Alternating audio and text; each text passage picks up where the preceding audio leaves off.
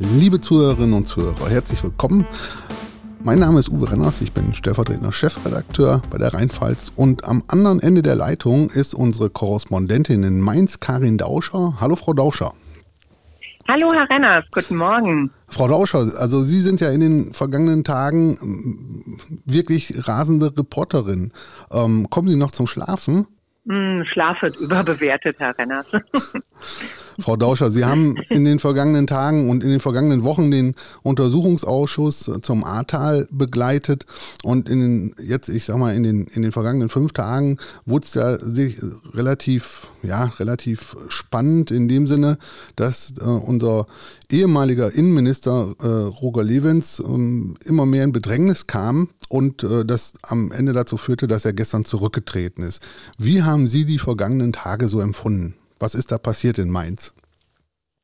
In den vergangenen Tagen hat sich einfach sehr viel verdichtet, dass ähm, Roger Levens ähm, an Glaubwürdigkeit massiv eingebüßt hat. Das ähm, war nochmal eine Steigerung am Wochenende, nachdem äh, ein Einsatzprotokoll der äh, Hubschrauberstaffel der Polizei bekannt geworden ist, äh, dass äh, diese Hubschrauberstaffel in der Flutnacht am 14. Juli 2021 aus dem Ahrtal ähm, noch an das Innenministerium geschickt hat.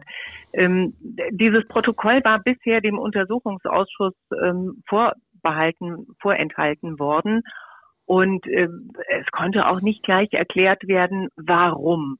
Und damit äh, kam der Verdacht der Vertuschung einfach ähm, zu stark auf und auch in den eigenen Reihen hat Levens an Rückhalt verloren. Und damit war sein Rücktritt gestern tatsächlich unausweichlich. Ich muss aber sagen, am Dienstag hätte ich persönlich noch nicht gedacht, dass er am Mittwoch zurücktritt. Äh, die Mainzer Politik ist immer voller Überraschungen. Dann kam gestern ja von der Opposition direkt, als er zurückgetreten ist, dass sie gesagt haben, Mensch, der hat sich überhaupt nicht entschuldigt bei den Opfern. Wie empfinden Sie das? Hätte er sich entschuldigen müssen gestern? Naja, eine Entschuldigung steht ja noch egal von wem aus. Da fangen wir erstmal bei Landrat Pföhler an, der sich in der Nacht einfach verdrückt hat, nach äh, Zeugenberichten von Nachbarn noch seinen roten Porsche in Sicherheit gebracht hat. Er hat sich nie entschuldigt. Er ist dann aus gesundheitlichen Gründen von seinem Amt zurückgetreten und hält sich bis heute für unschuldig, obwohl die Staatsanwaltschaft gegen ihn ermittelt. Aber ob es zur Anklage kommt, werden wir sehen. Das geht weiter zu Anne Spiegel, die zurückgetreten ist, die damalige Umweltministerin, spätere Bundesfamilienministerin.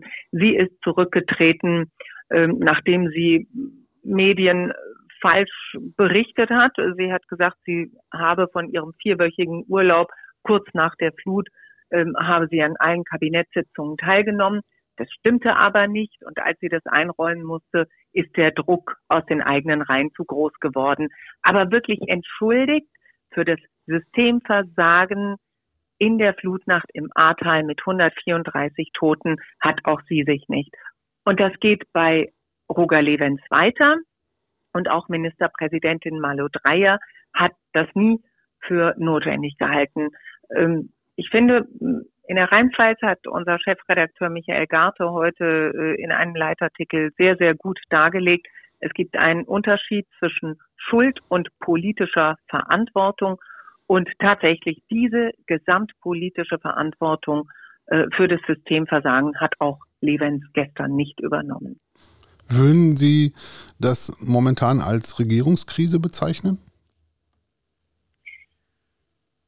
Regierungskrise wird, also ich habe gestern auch kurz über den Begriff nachgedacht, aber äh, die Koalitionsfraktionen FDP und Grüne, die halten sehr fest und sehr treu äh, zu dieser SPD.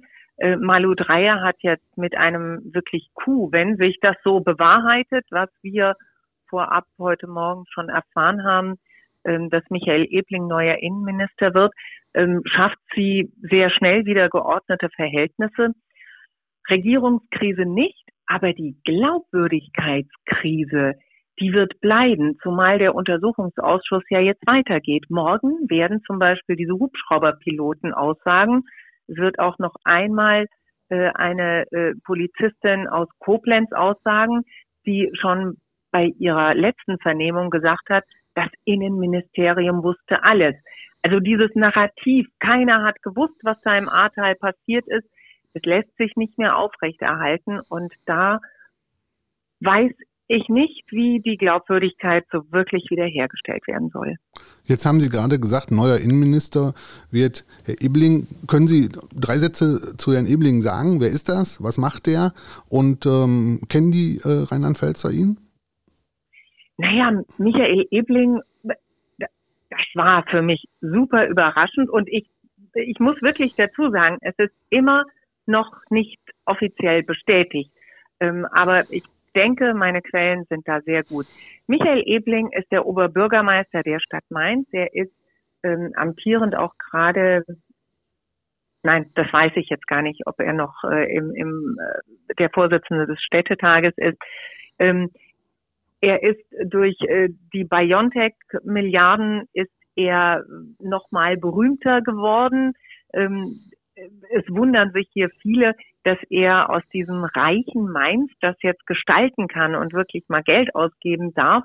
Es war immer fast genauso arm wie Pirmasens oder Ludwigshafen, ähm, dass er sich jetzt für einen anderen Posten da bewirbt, dass er aus diesem netten Mainz rausgeht. Die Rheinland-Pfälzerinnen und Rheinland-Pfälzer kennen ihn ähm, nicht nur als Oberbürgermeister von Mainz, der Landeshauptstadt. Er war von 2000 2006 bis 2012 war er äh, im Bildungsministerium Staatssekretär, war für Wissenschaft zuständig äh, und als solcher durchaus auch schon mal präsent. Und was das Besondere ist, Ebling gilt, äh, wird schon lange gehandelt als einer der möglichen Kronprinzen von Malu Dreyer. Ähm, neben Alexander Schweitzer, unserem Pfälzer äh, Minister für Transformation, für Arbeit und für Soziales. Ähm, das, also das wird jetzt ziemlich spannend, glaube ich. Aber leicht wird es für den Herrn Ebling ja auch nicht, weil wenn ich jetzt überlege, der Untersuchungsausschuss geht weiter, eigentlich kann die Landesregierung ja nur noch punkten, wenn sie wirklich komplett schonungslos aufklärt. Also alles auf dem Tisch liegt. Wenn da jetzt noch irgendwelche Dinge wieder ähm, entdeckt werden, die noch irgendwo rumliegen, dann ähm, ist es ja, sag ich mal, als Staat für ihn äh, auch, hm, ja, ich sag mal, maximal unglücklich wäre das ja. Glauben Sie, dass da noch was in Schubladen liegt, dass wir da noch auf irgendwelche Dinge, ja, mit irgendwelchen Dingen rechnen können oder, oder müssen im Laufe des Untersuchungsausschusses? Ein Blick in die Glaskugel, den kann ich ehrlich gesagt nicht machen. Ähm, Ebling wird gut daran tun, ähm, sofort äh, mal zu schauen, ob da noch was schlummert. Jetzt ist Ebling äh, so als SPD-Politiker, der, äh, nein, da, da hole ich gleich mal aus, ähm, ähm, er tut sicher gut daran zu schauen, ob es da noch irgendetwas gibt und das sofort schonungslos auf den Tisch zu legen. Denn jetzt geht alles mit Levens noch nach Hause, was da jetzt noch auftaucht. Ähm, in den nächsten Tagen, äh, in ein paar Wochen wäre das schon schwierig. Dann müsste er schauen, ob er seinen Apparat dann auch im Griff hätte. Aber ähm, noch ein Satz zu Michael Ebling. Er war ja der Nachfolger als äh, Oberbürgermeister von Mainz äh, des inzwischen verstorbenen äh, Jens Beutel. Und Beutel war in eine, ja, man kann es nicht anders sagen, Korruptionsaffäre hier in Mainz verstrickt. Da waren stadtnahe Gesellschaften. Das, also, das war ein Sumpf. Äh, es gab dieses schöne Wort von der Mainzer Handkäse-Mafia, ähm, das damals auch im Wahlkampf eine ganz große Rolle gespielt hat. Und äh, Ebling ist damals angetreten als jemand, der diese Korruptionsspiele nicht mitmacht. Ähm, aber im Vorfeld war er jetzt auch nicht der große Aufklärer. Er hat gewartet, bis sich die Wellen gelegt haben und dann kam er frisch und fröhlich neu ins Amt. Im Vorgespräch haben Sie mir vorhin gesagt, um 16.30 Uhr gibt es heute eine Pressekonferenz, da wird der Herr Ebling vorgestellt. Ähm, werden Sie dabei sein? Ja, um 16.30 Uhr wird äh, Ministerpräsidentin Malu Dreyer Herrn Ebling ernennen oder wer auch immer der neue Innenminister sein wird.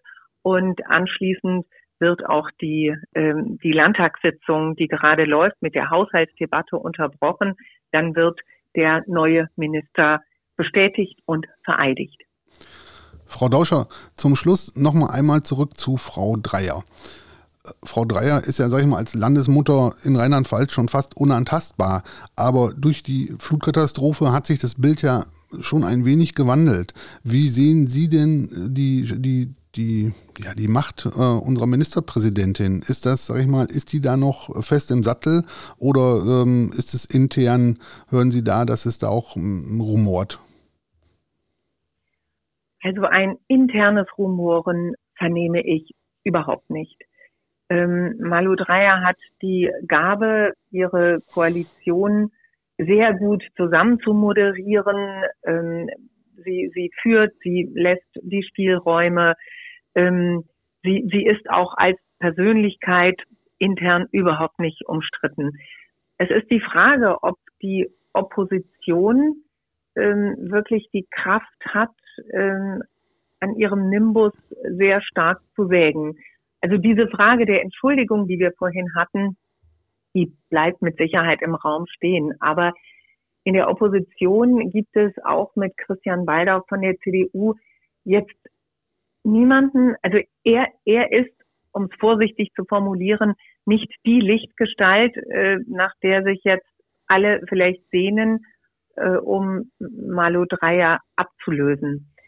Ähm, ich glaube, da, da ist die Kraft der Opposition einfach nicht so stark. Ja. Frau Dauscher, vielen Dank. Ich freue mich auf die nächste Exklusivmeldung. Ich weiß allerdings nicht, wie viele Sie in den nächsten Tagen dann noch schaffen wollen. Es geht ja jetzt irgendwie jeden Tag hier gerade bei uns rund. Ähm, ich habe äh, gestern hier mit Volontär, äh, sitzt eine Volontärin und, ein, und, eine Praktikantin, die übrigens, ähm, ja, ich sag mal, die haben mitbekommen, wie das dann in so einem Newsroom anfängt zu rumoren bei solchen Nachrichtenlagen.